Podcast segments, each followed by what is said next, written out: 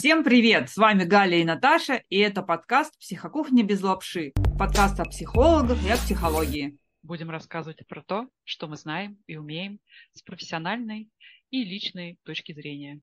Сегодня третий выпуск, и у нас необычный формат. Будет гость. Мы будем обсуждать кризисную психологию. И я решила рассказать маленькую предысторию, наверное, капелюшечку, так как э, с прошлой недели в Индии отмечается праздник, э, который называется Дивали. А в Индии праздники отмечаются неделями, не днями, не так, как мы это делаем.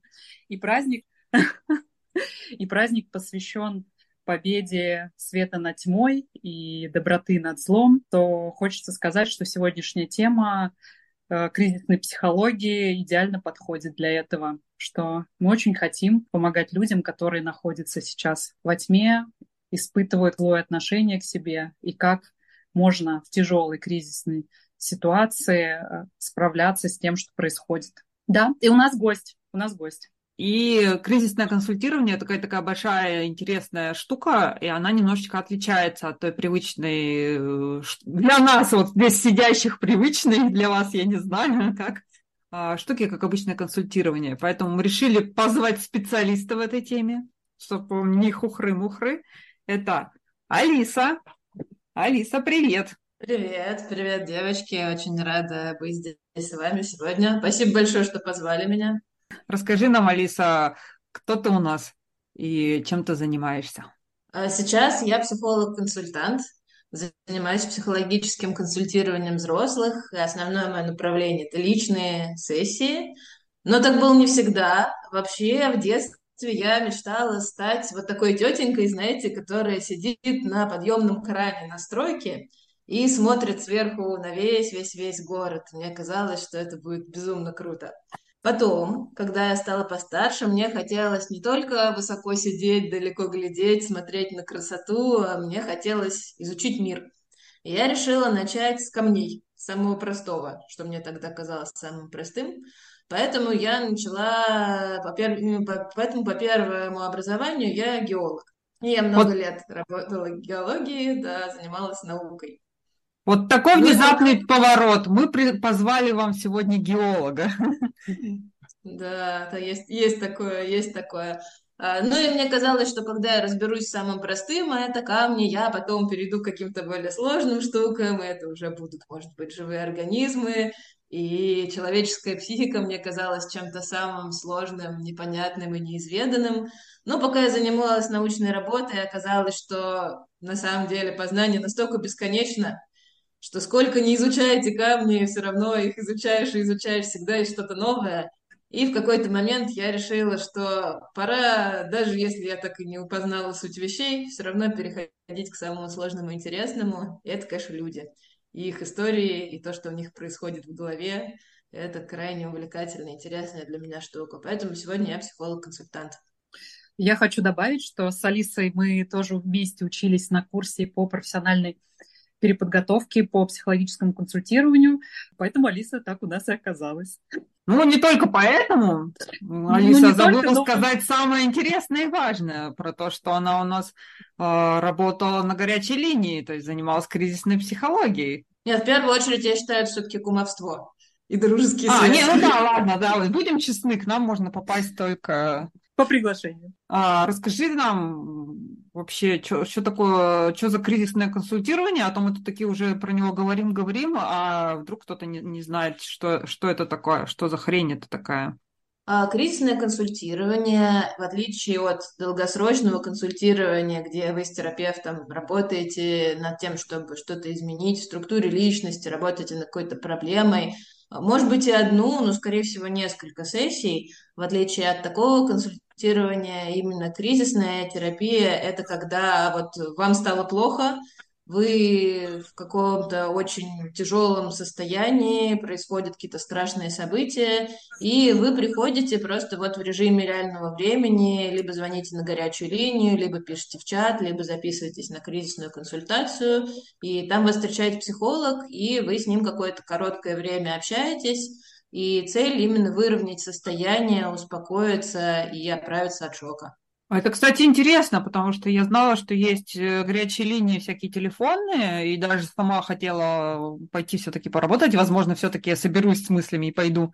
Но про чаты, чаты это что-то такое еще пока не очень известное, новое. Я вот, например, вообще в письменных эм, я даже со своими клиентами, ну как, э, вне сессии особо не переписываюсь, только по деловым каким-то вопросам, потому что для меня текст это такая штука, которая можно прочитать ее как угодно, и слишком как будто бы много вариантов куда-то как-то так написать, ошибиться и сделать хуже. О, это, кстати, очень интересная штука, да, чат э, и вообще любые альтернативные форматы, мне кажется, это прям недооцененная вещь, которую можно очень развивать. И вот именно в чате я начала впервые работать на горячей линии, я начала, я работаю на горячей линии в чате где-то уже около года, а, и это горячая линия для тех, э, кого тревожат события последнего времени в России и в Украине. Э, в ней я начала работать, ну, где-то вот год назад. А, и сейчас э, я живу в Израиле, я переехала тоже чуть больше года назад в Израиль, э, в Израиле к того, чтобы как-то внести свой вклад в то, что люди помогают друг другу, люди волонтерят, здесь очень мощное волонтерское движение. Я тоже провожу кризисные консультации уже по видео, такие короткие 30-минутные созвоны, предлагаю бесплатную помощь в чатах, люди ко мне записываются, и вот так мы разговариваем. Я хотела, кстати, обсудить э, в кризисной психологии очень важна же анонимность, доступность и своевременность оказания своего рода психологической поддержки и помощи. Как ты думаешь, вот сама переписка именно в чате или и разговор по телефону, насколько это сейчас анонимно, потому что если даже куда-то обращаться прямо в центре, там есть какая-то документация или еще что-то. Я почему спрашиваю, что если говорить именно про страх того, что вот я позвонил, э, а это опасно или нет, э, как ты изнутри знаешь вот это, вот это поддержание анонимности? А, ну смотри, я не знаю, как это работает на горячей линии именно телефонной, потому что я на такой не работала. А, но вот у нас в чате анонимность точно есть, и даже психологи сами, когда консультируют, они не видят ни контактных данных, ни имени того, кто пишет, потому что мы общаемся ну, в браузере, в специальной программе, mm-hmm. и это анонимно.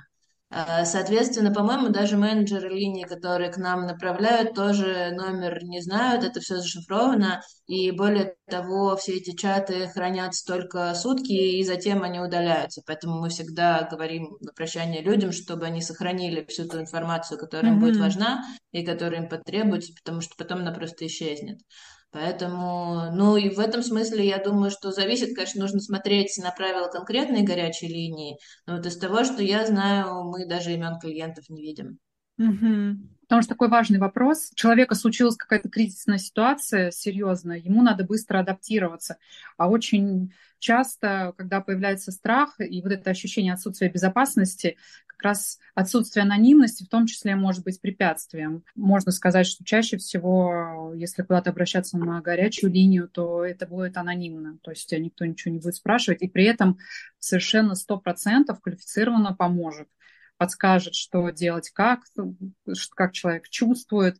Как с твоей стороны было именно общение с людьми, какие именно у тебя были самые частые вопросы, э, учитывая в той ситуации, в которой ты работала как э, психолог-консультант на кризисной помощи? Ты знаешь, мне еще хотелось добавить э, к тому, о чем ты говорила раньше, а, насчет анонимности. А, кроме того, что эта анонимность в том плане, что психолог не видит твое имя, не видит твои личные данные, а, это еще и такой, знаешь, эффект попутчика на максималках, потому что в чате ты не видишь человека, и ты даже не слышишь его голос. И с одной стороны, вот Галя говорила, да, что как это можно же очень по-разному интерпретировать текст. И когда я начинала работать, я тоже волновалась, как это будет, да, вот как в этом анекдоте клиент считает, что я говорю, ну, папа, пришли денег, папа, пришли денег.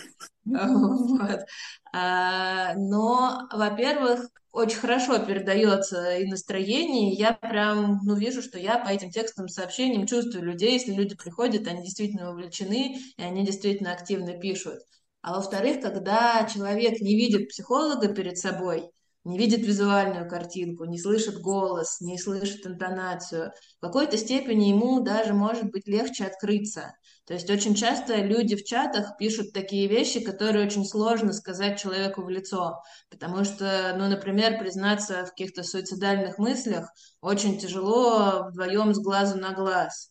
А вот написать об этом в чате как будто бы легче. У меня сразу рождается вопрос, но у меня вопрос не для не как это не про клиента, а про тебя саму, потому что я прям представляю себе такую ситуацию, когда ты анонимность чата это классно, анонимность в принципе это классно, что может там клиент почувствовать полную безопасность, но вот как психолог я сразу начинаю пугаться, я прям вот представляю себе как обычно, ну как это, рисуем самые страшные картины, что звонит человек, говорит, что я там, у меня есть какие-то мысли суицидальные, даже я вот уже прям, не знаю, там стою на краю крыши, и ты не знаешь, ну, не знаешь, где он стоит на этой крыше, куда вызвать помощь, если нужно какую-то помощь вызвать, кому бы можно, ну как, короче, ни, ничего вот этого ты не можешь сделать, ты не знаешь, где этот человек, кто этот человек, ты просто, как это, сидишь и надеешься, что он тебя послушает и все-таки сделает шаг в обратную сторону. И вот, вот Слушай, у меня прям да, вопрос, это... как? Как ты с этим? Да, это правда ужасно страшно. Это работа стрессовая, неприятная. И действительно бывает такое, что я переписываюсь с кем-то, и он, в числе прочего, говорит, что у него когда-то там, может быть, были суицидальные мысли, что ему очень невыносимо, а потом начинает э, отвечать редко, и потом исчезает минут на 20 или вообще до конца моей смены. И вот э, я сижу и думаю, это он отошел в уборную носик припудрить, или уже что-то там происходит происходит, а я даже не знаю адреса, чтобы скорую вызвать, и гадаю, что, что с ним. Да, это правда, это, это энергозатратно, это страшно, и это всегда такой немного ящик Пандоры, потому что когда мы работаем с кем-то клиентом уже давно, я примерно представляю, а, с чем он придет. Хотя нет, конечно, клиенты удивляют, тут без сомнений, я думаю, вы со мной согласитесь, но по крайней крайней мере, я знаю человека, я примерно знаю, что ему помогает, я примерно знаю, какой он. А тут, правда, я каждый раз как будто с разбега ныряю в холодную воду, и у меня почти нет времени на то, чтобы собрать анамнез, на то, чтобы а, расспросить человека, понять, что с ним. Это все нужно сделать очень быстро, и ориентироваться тоже нужно очень быстро. Поэтому, конечно, да, это такая довольно стрессовая работа. Короче, кризисные психологи – это такие супер-пупер э, мены и вумены, которые могут быть вот с вот этим стрессом от того, что ты не знаешь, что там, что там с той стороны происходит, как повлияют твои слова, спасешь, не спасешь. Ой, спасешь – это вообще отдельная большая тема. А, и, короче, вы крутые, и вообще прям я прям... Слушай, да я бы... Слушай, да я бы не сказала, на самом деле, что мы какие-то супермены, супервумены, потому что нам очень страшно, и мы очень переживаем, и очень много выгораем тоже, и поэтому мы обычные люди, ну, единственное, что есть, может быть, какой-то интерес к этой теме и готовности ей заниматься. То есть мы боимся и делаем все мы делаем. О, прикиньте, у нас тут собрались люди, которые все время боятся и все время идут и делают. Кто боялся сегодня идти записывать подкаст? Поднимите руку. Ну, поверьте, здесь почти лес рук. ну, почти. Кстати, вот как раз интересно, что кризисные консультации э, могут быть разные по времени, да, от там 20 минут или от каких-то пару фраз переписки. И если говорить про самые, что это сложные случаи, суицидальный риск, когда ты можешь человека поддерживать несколько э, часов, наверное, чтобы точно понять, что а, твоя оценка риска, это снизить вероятность того, что может что-то случиться непоправимое. Это же, наверное, ну, тоже отличие традиционной терапевтической работы, как мы работаем психологи. Вот мы записались, у нас там 50, 55 минут сессия, все, отзанимались и там до следующего раза. А здесь может случиться так, что ты действительно вот один раз обратился, и, а, и тебе как специалисту надо суметь э, оценить эти риски, действительно, как там Алиса описывает, быстро распознать, чем можно помочь. Ты знаешь, тут как-то и да, и нет. С одной стороны, действительно, нужно быть более гибким, когда речь идет о тяжелых состояниях. А с другой стороны, как ни странно, наоборот. Когда мы попадаем в какие-то глубокие, в какие-то глубокие переживания, очень важно иметь очень четкий сеттинг. То есть э, очень важно, например, э, в видеоконсультациях я всегда говорю, что ну смотрите, у нас есть с вами сейчас 30 минут, если понадобится, мы можем в пределах 15 минут задержаться еще, за это время мы хотели бы сделать то-то, то есть это прям важно человеку слышать, и когда он понимает, что у него тоже есть какие-то обозначенные временные рамки, для него это тоже такой своего рода якорь. То есть он понимает, что он не уйдет в свои чувства и не будет барахтаться в них бесконечно, что вот эта сессия, она закончится там через 30 минут. А, точно так же в чате в среднем смены длятся по 2 часа. Я пробовала выходить по 4 часа, но 4 часа это как-то прям все-таки сложно и долго. А, но в среднем 2 часа. И а, теоретически считается, что на одну консультацию текстом в чате мы тратим час, но по факту получается дольше, потому что люди часто пропадают на какое-то время, потом начинают отвечать снова.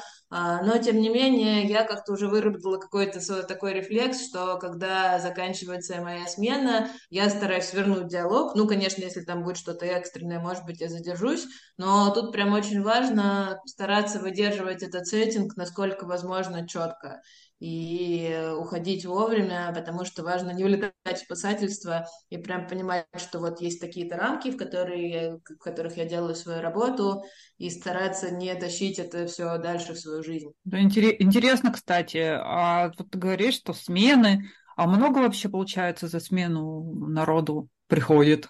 О, слушай, это бывает очень по-разному. А, бывает очень по-разному. Бывает, что какой-нибудь один или два чата, я прям там сижу, скучаю, отвечаю друзьям в Телеграм. А бывает, что просто какое-то супер напряженное время, особенно когда какие-нибудь военные действия или какие-то события в мире, которые заставляют людей тревожиться, люди начинают писать очень много, и я вижу, что чаты падают, падают, падают, и, боже, что с ними делать. А на самом деле, как правило, я беру одновременно не больше четырех чатов сразу. Это похоже на такую игру в пинг-понг на четырех столах сразу. Или на, такой, на такой сеанс одновременной игры в шахматы, потому что очень страшно еще ответить не в то окно, да, то есть это как примерно как когда ты переписываешься с бывшим и с нынешним. И вот надо не перепутать. И еще вспомнить, то есть пока я пишу какой-то ответ одному, я уже думаю, что я отвечу другому, в это время третий пишет ответ. Это такая интересная на самом деле вещь, и э, для многозадачного мозга классная тренировка.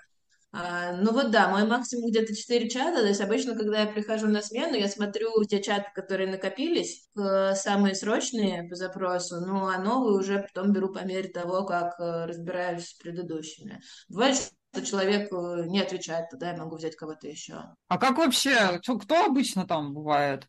Кто, кто эти люди, которые уже ходят, уже ну, пишут, звонят? Угу, угу. Ну смотри, на самом деле, если брать такой среднестатистический портрет человека, который пишет на горячую линию или вот сейчас обращается ко мне за видеоконсультациями, то это чаще все-таки женщины, хотя мужчины тоже бывают, а, где-то от 20, наверное, до 45 лет.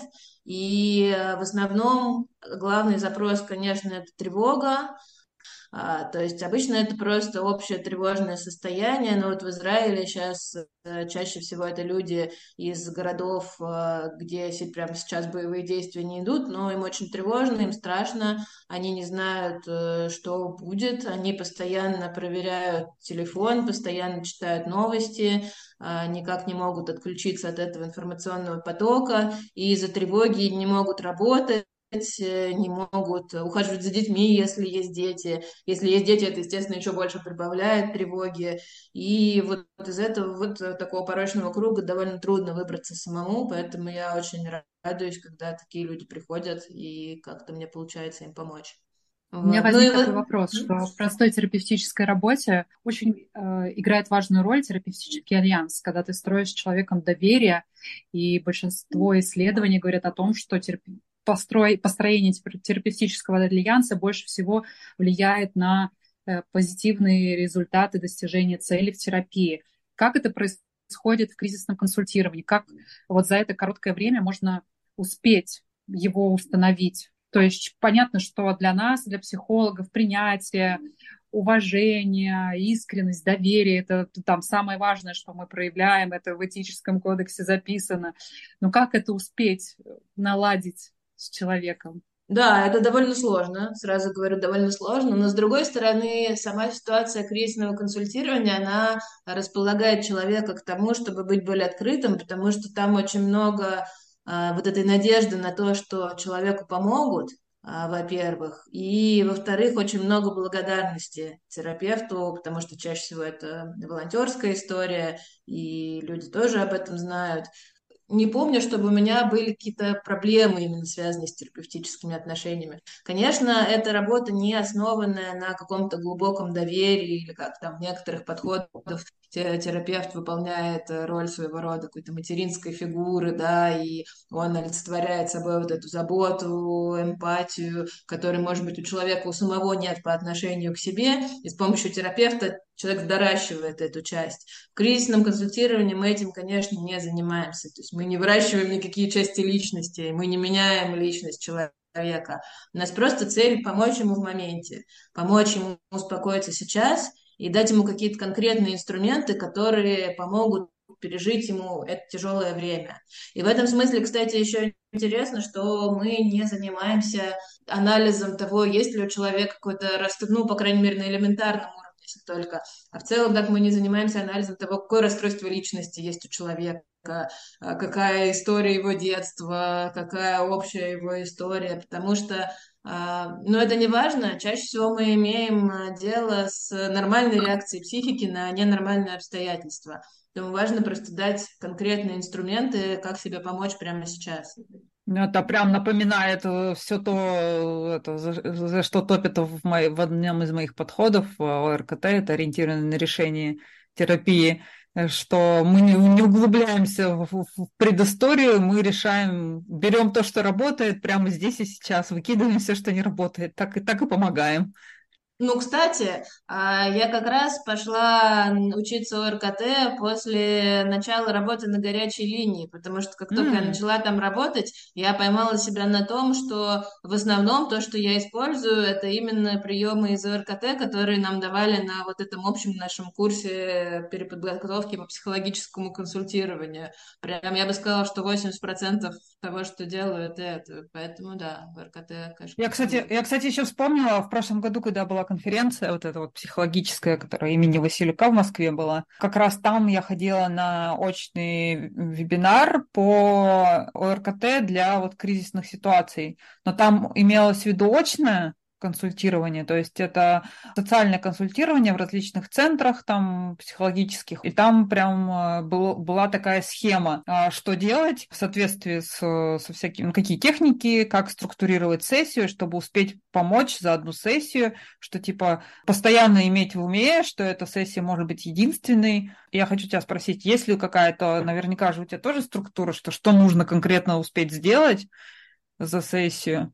А, я бы сказала, что конкретной структуры и плана у меня нет, потому что, как я уже сказала, каждый человек — это ящик Пандоры, но а, с опытом я поняла, что очень часто с разными людьми я делаю прямо одно и то же, и я бы сказала, в 80-90% случаев это помогает. А, я сейчас именно о тревоге, которая связана с какой-то безопасностью, а, ну, скорее, да, то есть скорее я сейчас говорю о чувстве тревоги, потому что кроме страха из-за войны еще и, конечно, люди приходят с проблемами иммиграции, с какими-то личными проблемами, с горем, с потерями, это, этого тоже очень много. Но вот в случае с тревогой у меня прям сформировался, да, четкий однозначный алгоритм. Я еще вот просто хотела, я вспомнила еще, что, ну, насколько я знаю, на телефонных линиях есть скрипты, для разных ситуаций, там, например, как раз для работы, там, не знаю, с суицидальными мыслями, то есть там конкретные прям шаги, что делать. А, или для работы с извращенцами, которые, кстати, довольно часто там появляются. Вот, и хотела узнать, есть ли у вас какие-то скрипты? Или это все, все вот так, как ты говоришь, просто открываем ящик Пандоры и трансформируемся? А, ну нет, в целом есть какие-то протоколы, но таких э, строгих скриптов, которые прописаны, что обязательно надо делать только так, э, ну вот, по крайней мере, там, где я работаю, нет. И когда я консультирую как волонтер, просто по собственной инициативе, вот по видео, а, тоже, конечно, нет. А, но вот этот алгоритм, который у меня сформировался, он такой довольно простой, на самом деле его можно делать в любой непонятной ситуации, да, в ситуации в любой сильной эмоции, но с тревогой помогает лучше всего.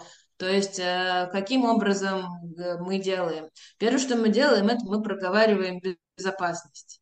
То есть это может казаться очень глупым, но на самом деле наш мозг устроен таким образом, что прям проговаривая какие-то очевидные вещи, мы успокаиваемся и понимаем, что вообще у нас есть план.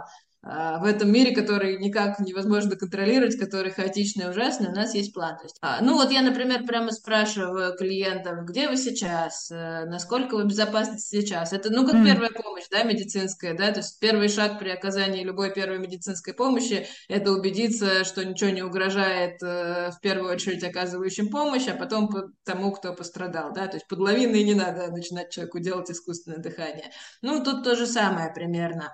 А, я спрашиваю, где вы сейчас, насколько вы в безопасности, а, что именно может вам сейчас угрожать. Ну вот в случае с Израилем сейчас, где у вас ближайшее бомбоубежище? Что вы будете делать при ракетной тревоге? Ну вот я пойду в свою бронированную комнату там и в квартире, или если ее нет, я там пойду в бомбоубежище. Знаете ли вы где? Ну да, вот что вы туда возьмете? Вот там я возьму воду, еду, то-то, то Вроде бы это очевидно, но человек немного успокаивается, потому что он понимает, что в случае даже самого ужасного развития событий, он понимает, что делать, и понимает, как от этого защищаться. Это уже лучше, чем вот этот какой-то ужас без конца, который вокруг. Это первый шаг. Дальше мы смотрим, в чем, собственно, запрос человека. А, бывает, что человеку нужно сделать какой-то выбор, принять решение, как действовать вот в этой страшной стрессовой ситуации. И если нужна помощь именно с тем, чтобы подумать над выбором, а не улучшить эмоциональное состояние, тогда мы смотрим в этот выбор. И чаще всего случается так, что ну, в каких-то крити- кризисных, критических ситуациях человек выбирает из двух херовых вариантов менее херовый. И это прям очень непростая история, и очень тяжело размышлять об этом самостоятельно. Не знаю, переместиться в более безопасное место или нет, что лучше быть рядом с мужем или чтобы дети выехали.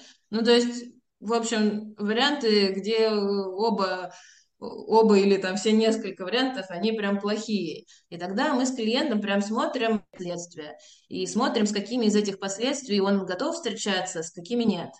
Потому что очень часто у людей есть э, такая мысль, что как будто при выборе, часто у людей есть такая мысль, а, что как будто бы есть какой-то правильный выбор, его обязательно надо угадать, и тогда mm-hmm. все будет хорошо. Но, к сожалению, жизнь устроена так, что в ней вообще нет правильных выборов. Есть просто выборы, с последствиями которых мы готовы встречаться, а есть выборы, с последствиями которых мы не готовы встречаться вообще никак. Но вот это все мы разбираем, да, и человеку становится немного проще понять, а как же ему поступить. А если, например, ну, идем дальше. Если у человека выбор сделан, он понимает, что он, например, остается в какой-то ситуации, где есть некоторые опасности, где ему очень тревожно, Дальше мы смотрим, как ему помочь себе эмоционально. И помимо каких-то базовых техник, ну, дыхательных техник, да, релаксационных техник, которые, конечно, тоже даю, самое главное, что мы делаем, а, это мы смотрим, не пытается ли человек управлять чем-то, что вне зоны его влияния. То есть мы очень четко определяем зону его контроля. Потому что тревога, она как работает? В общем, это всем известная наша эволюционная теория про тигра в кустах что из наших предков те, кто не наблюдал внимательно за шевелящимися кустами и не боялся их, они не оставляли потомства. Поэтому все мы немножечко вот этот примат, который смотрит на кусты. Про это можно, кстати, поподробнее послушать в нашем предыдущем выпуске или каком, Наташ? В предыдущем, да, в нашем втором выпуске. Там мы как раз подробно говорим про эмоции, про тревогу в том числе. Да, то есть получается, что по сути, что делает человек, который прям не может отложить телефон, проверяет новости каждые 10 минут, он наблюдает за этими кустами, не появится ли там тигр. То есть я проверила новости, вроде сейчас все хорошо, вроде прямо сейчас в моем городе ничего не происходит, на 10 минут я могу успокоиться, но дальше тревога разгоняется больше, и самое главное, что вот этим ритуалом чтения новостей, закрывания там дверей, окон, э, вот этим всем человек подкрепляет свой страх. То есть, грубо говоря, я туда посмотрел, ничего плохого не произошло, значит, я защитился, а, значит, надо тревожиться еще больше, потому что если я защитился, засветился, значит, был повод для тревоги, и дальше надо снова смотреть новости, и от этого еще и накрывает усталость, человек не может больше ничего делать, и таким образом, как будто постоянно наблюдая за тем, а что происходит, а что происходит, человек пытается контролировать то, что он контролировать, по сути, не может. Мы не можем сделать так, чтобы у нас сейчас было полностью безопасно. И когда мы все внимание направляем туда, то мы, по сути, свою энергию направляем в то, что вне зоны нашего контроля. Тут очень важно понять, чтобы вернуть себе вот эту энергию, а, понять, что, собственно, входит в зону нашего контроля, на что мы можем влиять. Человек очень плохо переносит а, ситуацию, где он не может повлиять. И мы прям смотрим, а на что я могу влиять? Это может быть вплоть до того, что если ты прямо сейчас сидишь в бомбоубежище, ты можешь все-таки поменять позу, ты можешь пойти обнять ребенка или не обнять. Да? Виктор Франкл писал об этом очень много, что даже у человека в концлагере у него все равно есть что-то, на что он влияет. Например, почистить зубы или нет. Например, думать о чем-то, например, поддерживать кого-то рядом, сказать кому-то доброе слово. Кажется, что это очень мало, но все равно есть вещи, на которых можно сосредоточить свое внимание. И Дальше мы с человеком смотрим, а что, собственно, он может делать из того, что соответствует его ценностям, той области, на которую он может влиять. И очень часто люди находят, э, что они могут помогать другим. Очень часто в, в, в итоге таким бонусом к концу сессии мы приходим к тому, что люди начинают говорить, что они хотели бы пойти волонтерить и находят конкретные варианты, как они могут кому-то помогать, и говорят, что они себя чувствуют гораздо лучше. И вот эту энергию, которая идет на чтение новостей и, разгон, и разгон этого тревожного маятника, можно вполне потратить на какое-то классное и полезное всем дело. Вот, между прочим, я уже дней пять не читаю новости, и вот сейчас могу спокойно тратить энергию на запись подкаста. Вдруг он все-таки кому-то будет полезен. Алиса так классно все описала и объяснила, как все это происходит. Но на самом деле кризисные ситуации бывают очень разные. Катастрофа природная, землетрясение, к примеру, а, столкновение со смертью близкого или из-за автомобильной катастрофы развод, насилие, болезнь. Да, болезнь, домашнее насилие. Если говорить про детей, то это жесткое обращение с детьми, как уже упоминалось, суицидальный риск. И Экзамены для детей. Ну, то же самое, вот возрастной кризис, когда тебя никто не понимает, и тебе одно желание только выйти в окно. Это же тоже кризисная ситуация. Конечно. И в любой ситуации, которая отличается от э, стандартного, привычного, вот это ежедневной нудятина, вот когда хочется просто пожить спокойно, одинаково, прям днем сурка, чтобы без проблем всегда знал, что будет завтра. То есть все, что выходит из, из рамков привычного, вполне может подойти под э, кризисную помощь психологическую. И вполне можно обратиться к психологу всего лишь на одну встречу. Девочки обсуждали как раз подход у РКТ, а я работаю в краткосрочной терапии. Это терапия принятия и ответственности. Есть сфокусированная терапия принятия ответственности, где работа от одной до шести сессий проходит. Сессии могут быть даже 20 минут, чтобы человек мог на самом деле рассказать, что его прямо здесь сейчас беспокоит, и можно ему дать что-то очень маленькое, и это уже сработает и облегчит э, его страдания, он как раз сможет принять выбор, а, во что делать дальше. Но на самом деле не стоит забывать, что эмиграция – это действительно очень важная тема, и очень часто люди, которые оказались далеко от дома, они действительно оказываются в критическом состоянии, Особенно если эта эмиграция не запланированная или в какую-то страну, в которой ты никогда не мечтал жить.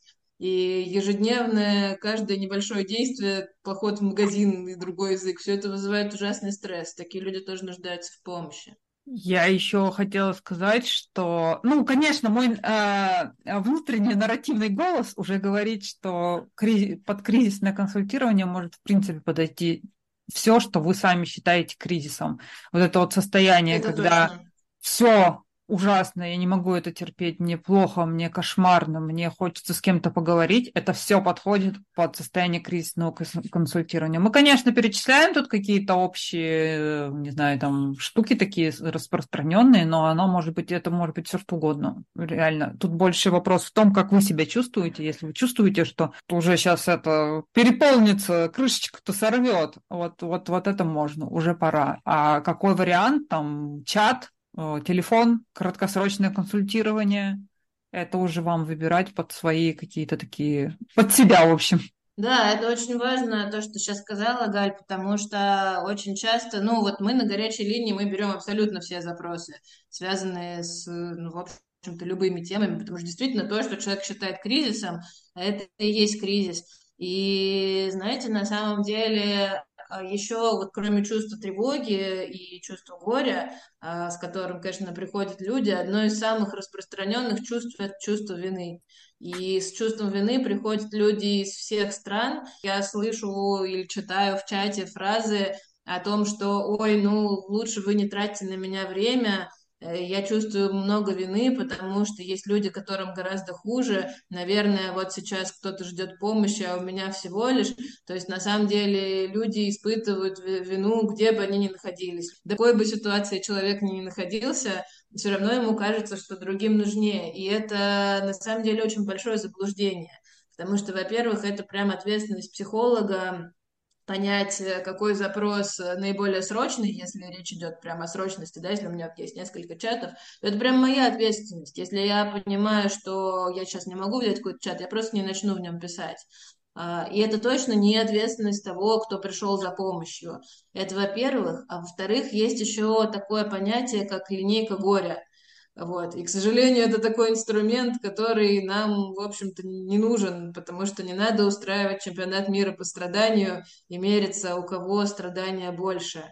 И на самом деле каждое страдание важно, каждое страдание имеет значение, потому что мы не знаем, что чувствует другой человек, мы не знаем, что внутри него, и каждый запрос важен.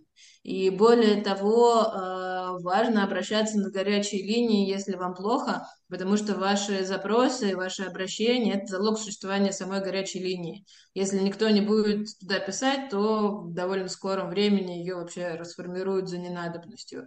А люди будут сидеть, каждый один, и думать о том, что ну и вот запрос, наверное, незначительный, и пытаться как-то мучиться и справляться с этим самим. Прям надо, надо приходить. Человеку нужен человек. Ну, кстати, про человеку нужен человек, это тоже очень хорошая штука, которая очень интересна, раз уж мы тут с вами разбираемся, как у нас там вся, вся эта психологическая кухня устроена, то интересно, а что ты делаешь для себя, чтобы вот этот вот стресс как-то... Угу, угу. На самом деле очень много из этого есть о том, что ты сказала, что человеку нужен человек, а терапевту нужен терапевт. Да, человек, человек-терапевт, человеку-терапевту нужен человек-терапевт. Э, это может быть смешно, но многие не знают о том, что психологи тоже ходят к психологам. И у многих людей вызывает это большое удивление. Ты же сама психолог, зачем тебе ходить к другому психологу, но это так, то есть э, практически все психологи ходят в личную терапию, куда относят какие-то свои сложные переживания, а в процессе кризисного консультирования их возникает немало. Ну и кроме того, конечно, есть еще и супервизии, это встречи с э, более опытными коллегами, где мы разбираем именно какие-то трудности в нашей работе, э, и интервизии, где мы встречаемся большой компании коллег, радуемся видеть друг друга, сначала долго ноем мы жалуемся, а потом тоже разбираем какие-то сложности в нашей работе. Это все очень э, питает и поддерживает. Кстати, именно поэтому, э, собственно, сессия у психотерапевта стоит так дорого, потому что не только наше образование стоит дорого, но еще и мы посещаем очень часто платные супервизии, интервизии. И, в принципе, важно, чтобы человек, ну, чтобы помогающий практик, чтобы у него, знаете, был, что называется, жирок. То есть он должен получать хорошо, он должен иметь возможность какую-то вот эту десятину своего времени отдавать э, бескорыстно, бесплатно, и иметь такую возможность, не чувствовать себя при этом ущемленным и отдавать от изобилия, что называется, да, от чистого сердца, а не делиться последней краюхой своего хлеба, внимания, там, времени и сил. Ну, плюс какие-то, конечно, личные штуки, не знаю, я вот Хожу в лес с собакой, я встречаюсь с друзьями, я танцую. Между сессиями я очень люблю включить какую-нибудь веселую музыку и очень активно подвигаться, потанцевать. Ну, смеюсь, что-то там, не знаю. О, о, у меня, у меня последнее время увлечение между сессиями. Э, я купила себе балансборд домой. И между сессиями я на нем стою, пытаюсь. У меня теперь уже хорошо получается, между прочим. Вот это Слушай, это похоже, этот, этот процесс, наверное, похож на кризисное консультирование, да-да-да. весело, пытаешься удержаться, ну, прикольно. В общем, у нас классная работа а, решать задачи человека, который стоит перед кризисом. Любым кризисом, если, как сказала Галя выше, если вы считаете, что то, что с вами происходит, это кризис, значит, это кризис. Ну, кстати, это, это очень интересно, потому что я знаю, что у нас до сих пор есть этот э, какой-то такой мнение, что обращаться к психологу, в принципе, это уже, ну, ты совсем, что ли, псих там больной, а кризисному психологу тоже, что это тян, тянуть до последнего, когда уже совсем не, некуда, когда уже реально стоишь на краю крыши, и то еще не факт, что, что позвонишь. Вот так делать не надо. Не надо, надо, нет, надо приходить. Пожалуйста, делайте так. Надо приходить, мы радуемся, когда люди приходят. Еще, кстати, интересная штука, я заметила, что в кризисные консультации приходят э, большая доля мужчин. То есть женщин все равно больше, но в личной терапии, например, у меня ну, мужчин процентов, наверное, 15-20 а в кризисном консультировании, ну, процентов 40, наверное. То есть я предполагаю, что в условиях анонимности мужчинам легче ну, как-то прийти, потому что, да, все-таки влияет вот это давление общества, что стыдно, не мужик, мальчики не плачут, и вообще что, псих, что ли? Мне еще интересно, в простой терапии у нас есть цели, которые мы берем на терапию. А в кризисном консультировании предполагаю, что можно легко прийти, не понимая, что тебе вообще нужно, э, когда ты дезадаптирован, тебе вообще не сложно сформулировать то, что ты хочешь, то, что ты чувствуешь. Э, как раз тоже твой рассказ о том, как это происходит, когда ты спрашиваешь про безопасность, все ли в порядке, там, можешь ли ты дальше разговаривать или переписываться.